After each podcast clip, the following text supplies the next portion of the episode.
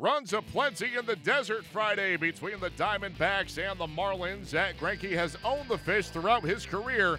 His opposition, the lanky lefty Adam Conley, who watches a 2 0 lead disappear.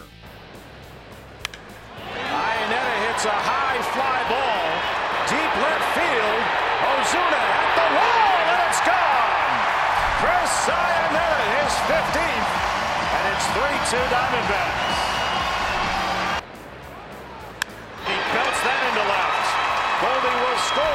7-4.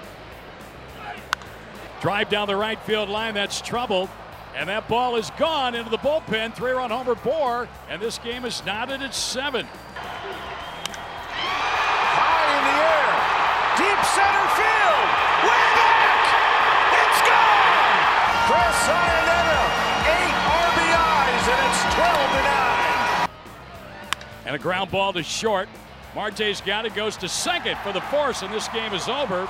Even though the Diamondbacks were officially eliminated from NL West title contention due to the Dodgers' victory over the Giants in LA, Torey Lovullo's troops nonetheless inch closer to a playoff berth after a wild 13 11 win against the Marlins at Chase Field. Here is the Arizona skipper sharing his thoughts after the game. A win is a win, and I thought it was uh, a good team effort the way the way everybody picked one another up.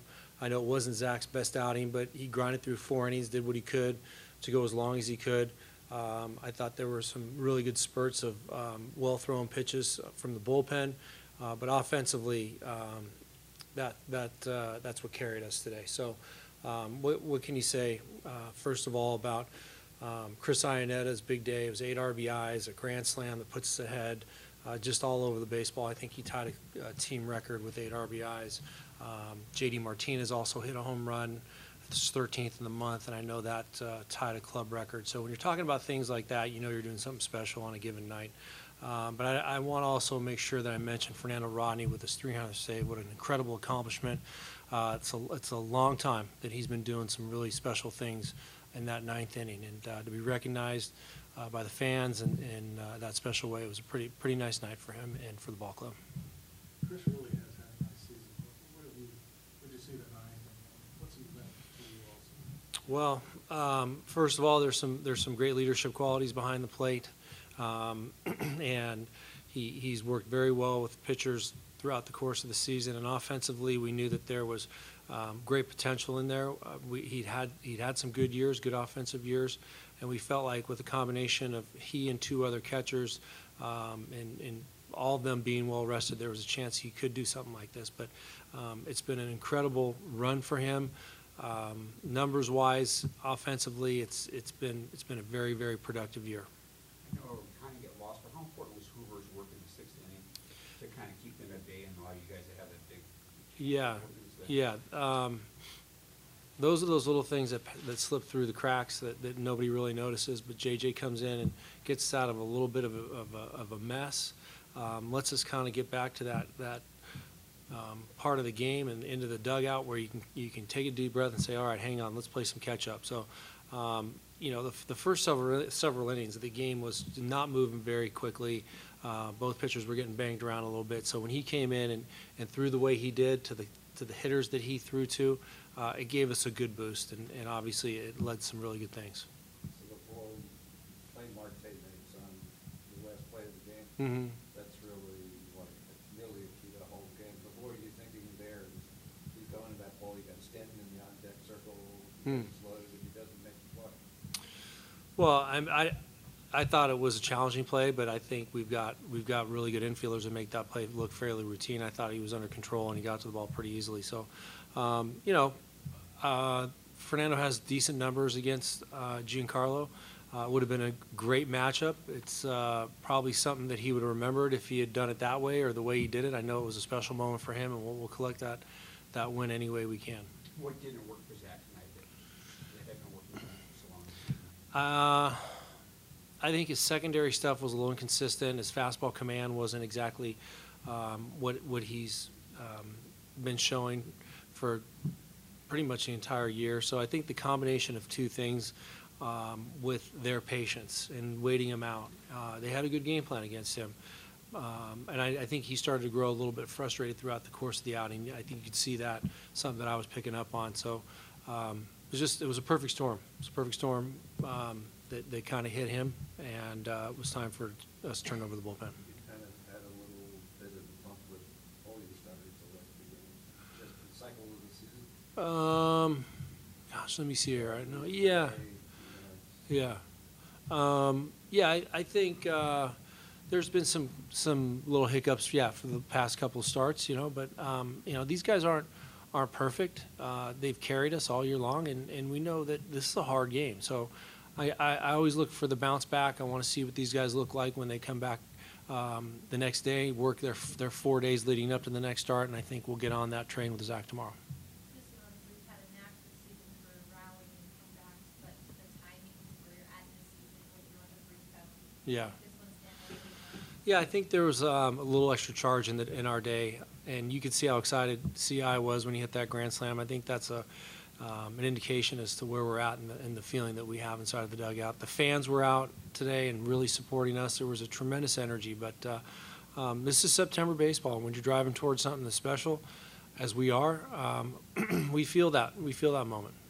How did you balance when you were bringing Zack out, um, which is interesting with him batting in third, he came back out in the fourth, when it's late in the season, was it hard for you to know, knowing he's your ace? knowing you Yeah. can bring him out, or how long do you leave him? Well, it was it was a tough decision for me. I wanted to see if we can get him through five innings and get him a chance to win a game. Uh, so I, I felt like after uh, he hit and what I saw in the fourth inning that it was it was time to make a move. So um, it, there there were some tipping points there, and I was wanting to give him every opportunity to go back out and, and possibly collect six outs and, and put himself in line for a win. He's earned that in my eyes. He's been our ace even though he'd given up seven runs, I think there was a mistake and a big blow. Was a three-run home run by by Bour. Um, you know, you take that away, I think he has a chance to pitch into the fifth inning, and that was my mindset. I didn't want one swing to change my mind. Chris Iannetta was the major story for the Diamondbacks on Friday night with a career high eight RBIs, as he's now driven in at least seven runs two times this season, the only player in the major leagues with that distinction. Iannetta spoke to the media after helping to set the tone in a 13 11 victory over the Marlins at Chase Field.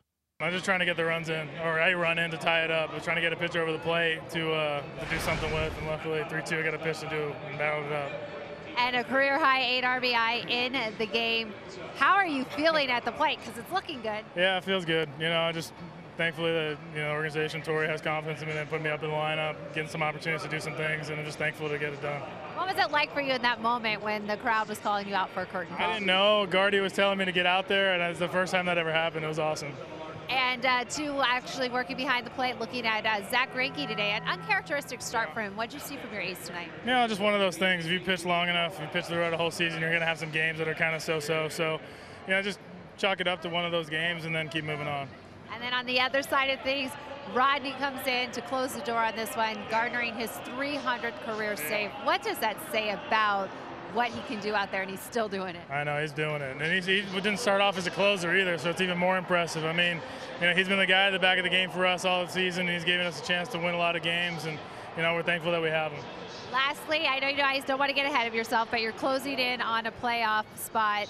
What does it mean for the team to start off this homestand with a victory, and just what's going through your mindset as that magic number gets smaller and smaller? Yeah, we just we just need to keep winning. You know, we got to keep get, building some momentum going down the stretch, and hopefully we make the playoffs. And if after that, we'll, we'll figure it out from there. It was another high wire escape act for Fernando Rodney, but the veteran closer got the job done once again as he picked up career save number 300 as he helped seal the Diamondbacks' 13 11 win against the Marlins on Friday night.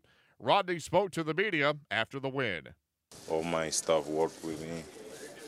All my friends are hanging out in the Dominican Republic. Infante, Lilane, Moreno, my brother Alfredo, my mom, my father. Uh, I think that's the best gift I can give it to all this guy and all the fans follow my career. It meant a lot to your teammates in here too. They joked that they might have been a little bit more happier than you were. They they happy. They they enjoy the the moment. They share it with me with a couple goes lie in my head. They put in the the little car, take me to the bathroom, to the shower room. and everybody throw a couple something in my head, like a motivation, celebrate the 300 say. What's it, what's it like for you right now, just to with this team when you guys are so close to a playoff berth and just the camaraderie you're seeing in here? I think everybody know what we're looking for. I think all the group we have here in the clubhouse, they know what, what we're looking for. We try to keep play baseball hard, keep playing, and we see what happens, who, who we want to face, and keep rolling. Big games, people, players will take home mementos to remember the occasion. Anything you're taking to say from tonight's game?